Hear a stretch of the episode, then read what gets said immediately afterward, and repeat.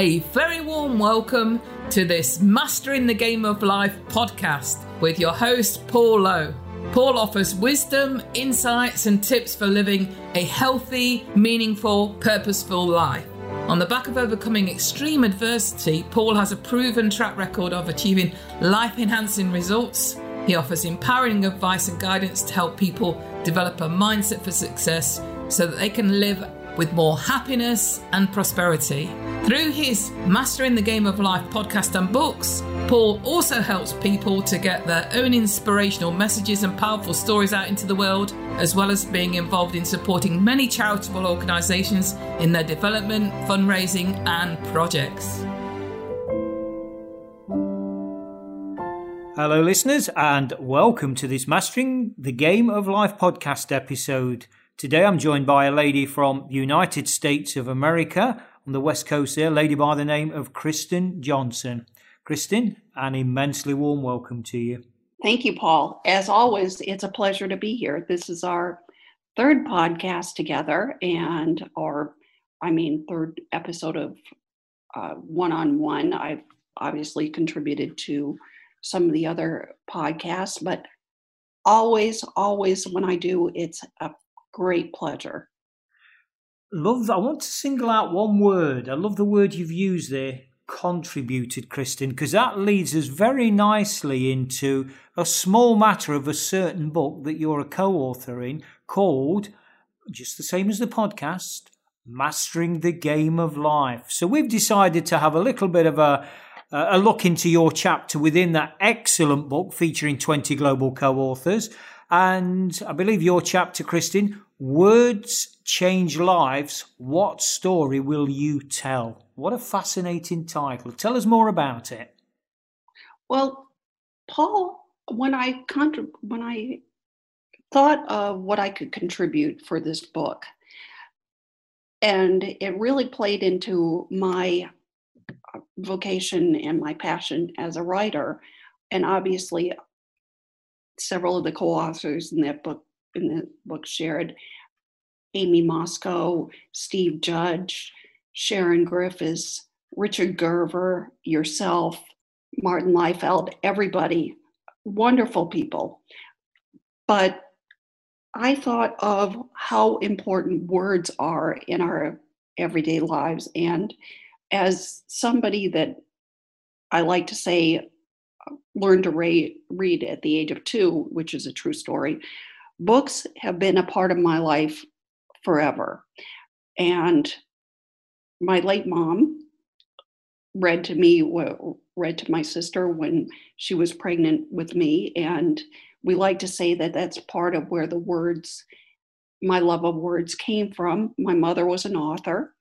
Uh, I think I've spoken about this before. She wrote a book called Libraries Are for Children, and my her um, great her great grandmother was her grandmother was an author. My great grandmother, and so words have been part of my life. My entire family loves reading and is pretty good at writing. So words have always been part of my life. And that's really where I started from. And that's how you and I met. So mm. it seemed like a natural thing to write about writing and storytelling.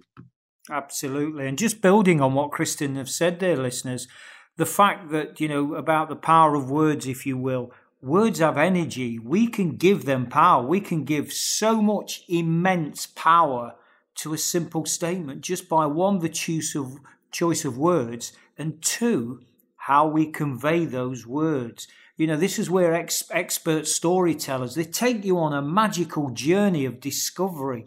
You know, the way that they alter their voice leaves you intrigued. What will happen next?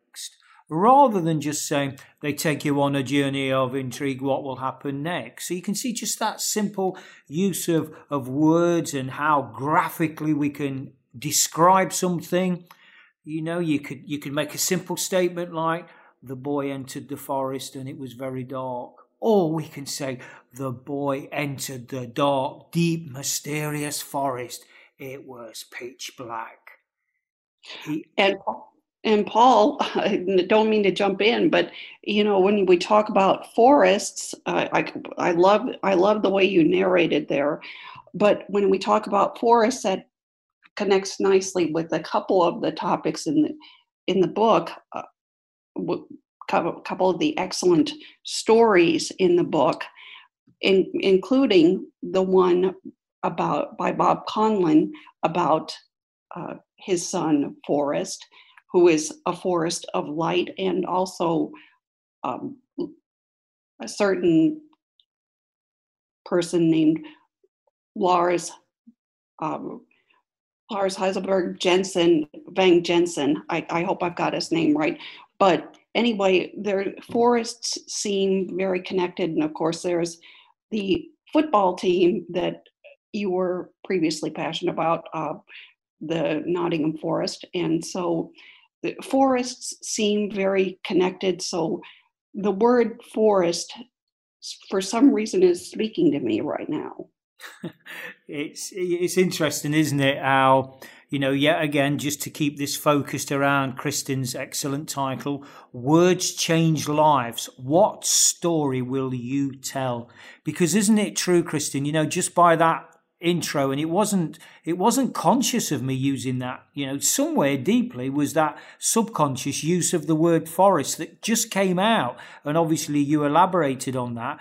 But that's that's true for all of us. You know we bury these words and we roll these words out. How many times have you heard somebody say listeners well i don't really know i've just said that. I don't believe i said that. I don't know where that come from and we've got these these words that, that we use as tools so tell us a little bit more, Kristin, around the, the second bit of, of the, uh, the, the chapter cycle there. What story will you tell? What, what, what was you thinking behind that? Well, I think that we all tell stories. We tell sad stories, funny stories. There are people whose lives are entire uh, litany of sob stories. There are people who can. I was at a seminar once years ago, Robert McKee's story seminar. Robert McKee is a famous screenwriting consultant, and screenwriting is one of the things that I do. I've gotten my undergraduate degree partly and master's degree with a with a concentration on dramatic writing. But when Robert McKee talked about, you know, the way that we tell stories, and one of the things he said was, you can have somebody tell a story about some amusing mishap and things like that, some or or something that um, is completely mundane, and they will have you on the floor laughing because of the way that they tell the story, the way that they uh, make this uh, seemingly inconsequential anecdote meet uh, mean something, entertain you, uplift you, bring a smile to your face. Then he said you can get somebody who is telling something, uh, you know, a, a pivotal traumatic event or something like that. And the way that they tell it is just very, and I don't mean to step on any toes or anything like that, but the way that they tell it, it, it uh, just doesn't capture the meaning of the of the event. So I think it's all in the way. A lot of it is in the way that you tell the story and the and the way that you present it. And there's a little bit of a difference between the language and the content because the content might be worth might be worth something but if you don't have the language to express it or really connect or or say what you mean then it's very difficult to to communicate and to connect with people mm.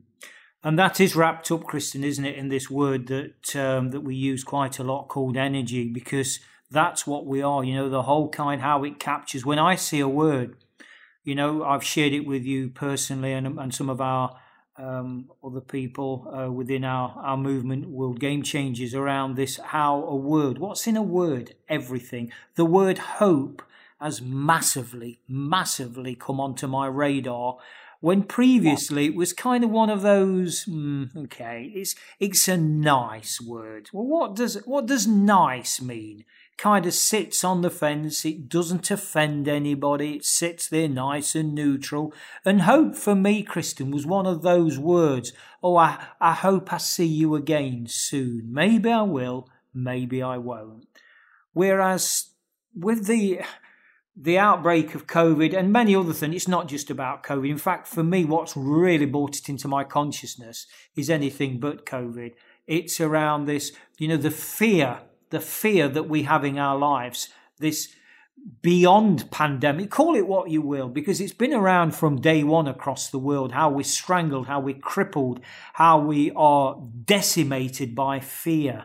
And so, what for me has been brought into my attention, my consciousness, listeners, more more recently, yes, and COVID has been the springboard for it, is this word hope. Boy, do we need hope. And you know, and just listen how passionately I'm embracing. I'm taking ownership of one simple four letter word called hope. And so this is the power of the words that Kristen alludes to and how they do change lives. And what story, just to bring in yet again the second part of uh, a question, what story will you tell? Because isn't it true, listeners? We've all got a script. We all tell ourselves a story. It's probably the furthest thing from the truth, but it's based on survival. You know, we're conditioned, we learn things from an early age, and we create this script. And it may serve us, it may not. And if it doesn't serve us, isn't it also true that we go on this journey with cliches like, oh, it's okay. Better the devil, you know. It's not perfect. You know, I'm in pain, but I don't really want to go to the doctors. Better the devil, you know, and all this conditioning. Do you agree with any of that, Kristen? I do, Paul. I, I really do because it's all about how you frame the story. It's all about, and the, we all know that terrible things happen and we all have experiences and in the book there are definitely our co-authors definitely talk about things that have happened to them that they are making sense of that they are shaping that they are they're choosing to rewrite the script mm. now we can't rewrite the past but we can rewrite how we think about the past we can rewrite the script. We are the director, star, cinematographer, editor, writer of our own scripts. Actually, this is a collaborative art. We and we are creators. That is something that our friend uh, and our colleague in the book, Amy Moskal, writes about creatorship, co creatorship. So we are creators, but what are we creating? What kind of stories are we creating for ourselves and others? Because eh, isn't it true, Paul, that you can have two people in the same family or two people in the same group of friends, doesn't matter, and they can have completely different stories about the same event, just completely different stories. And no, that wasn't the, how it happened. That was how it happened. I don't remember that because it's just so subjective. I mean, there may be facts, there may be facts about the events like it took place on a Sunday, it was raining, what what have you, it was at a wedding, birthday party, something like that. That those facts are probably not in dispute, but what is where the variance comes in and where most people disagree and where where the, a lot of conflict comes in is the emotional interpretation and the weight absolutely kind of like, yeah. Absolutely. And to quote one of your fellow americans kristen tom peters the great tom peters one of the uh, eminent quality gurus not particularly keen on the word guru, but um, you know, Tom Tom Peters is a giant in the world of quality, and his take upon it was Perception is all there is. And I think that's quite interesting and a nice place to leave it, Kristen. A nice kind of introduction to the, you know, to your excellent chapter. You've done a great service in you know, uh, filtering in one or two other co-authors, and so we've had a little bit of a dance with this this book. So what I'm just going to invite you, Kristin, to use. I'm going to really metaphorically pin you to the mask now and ask because you've read the, all the chapters, you've very kindly done the uh, the editing and and all the kind of you know some would say the boring stuff that needs to happen to make a book before it gets published. So I'm going to ask you, Kristin, for the benefit of the listeners, uh, and just to use one word that describes our our book? One word. I think it would be, it would be I'm going to cheat a little bit and either there's two words. There's heart and then there's also hope. To use your your word that you're passionate about. There's heart because there's so much heart in these stories and we they put their heart in mastering the game of life. They put their heart in the game. Obviously, they have their heads in the game too. You can see that, but they put their heart in the game. And that, listeners, was beautifully summed up by Kristin. She did steal my thunder because um, the Hope one, I was hoping to come in on that one and, and really seal proceedings. But Kristin beat me to it. But isn't that the power of words? And words change lives. So just ask yourselves, what story will you tell? Thanks very much for listening to this Mastering the Game of Life podcast episode. If you found it interesting and helpful, drop a line to Paul via paul at paul-low.com with any thoughts or questions you may have. He'd love to hear from you and he'd be more than happy to respond. Alternatively, check out Paul's website at www.paul-low.com. Remember, mastering the game of life starts by embracing our hearts.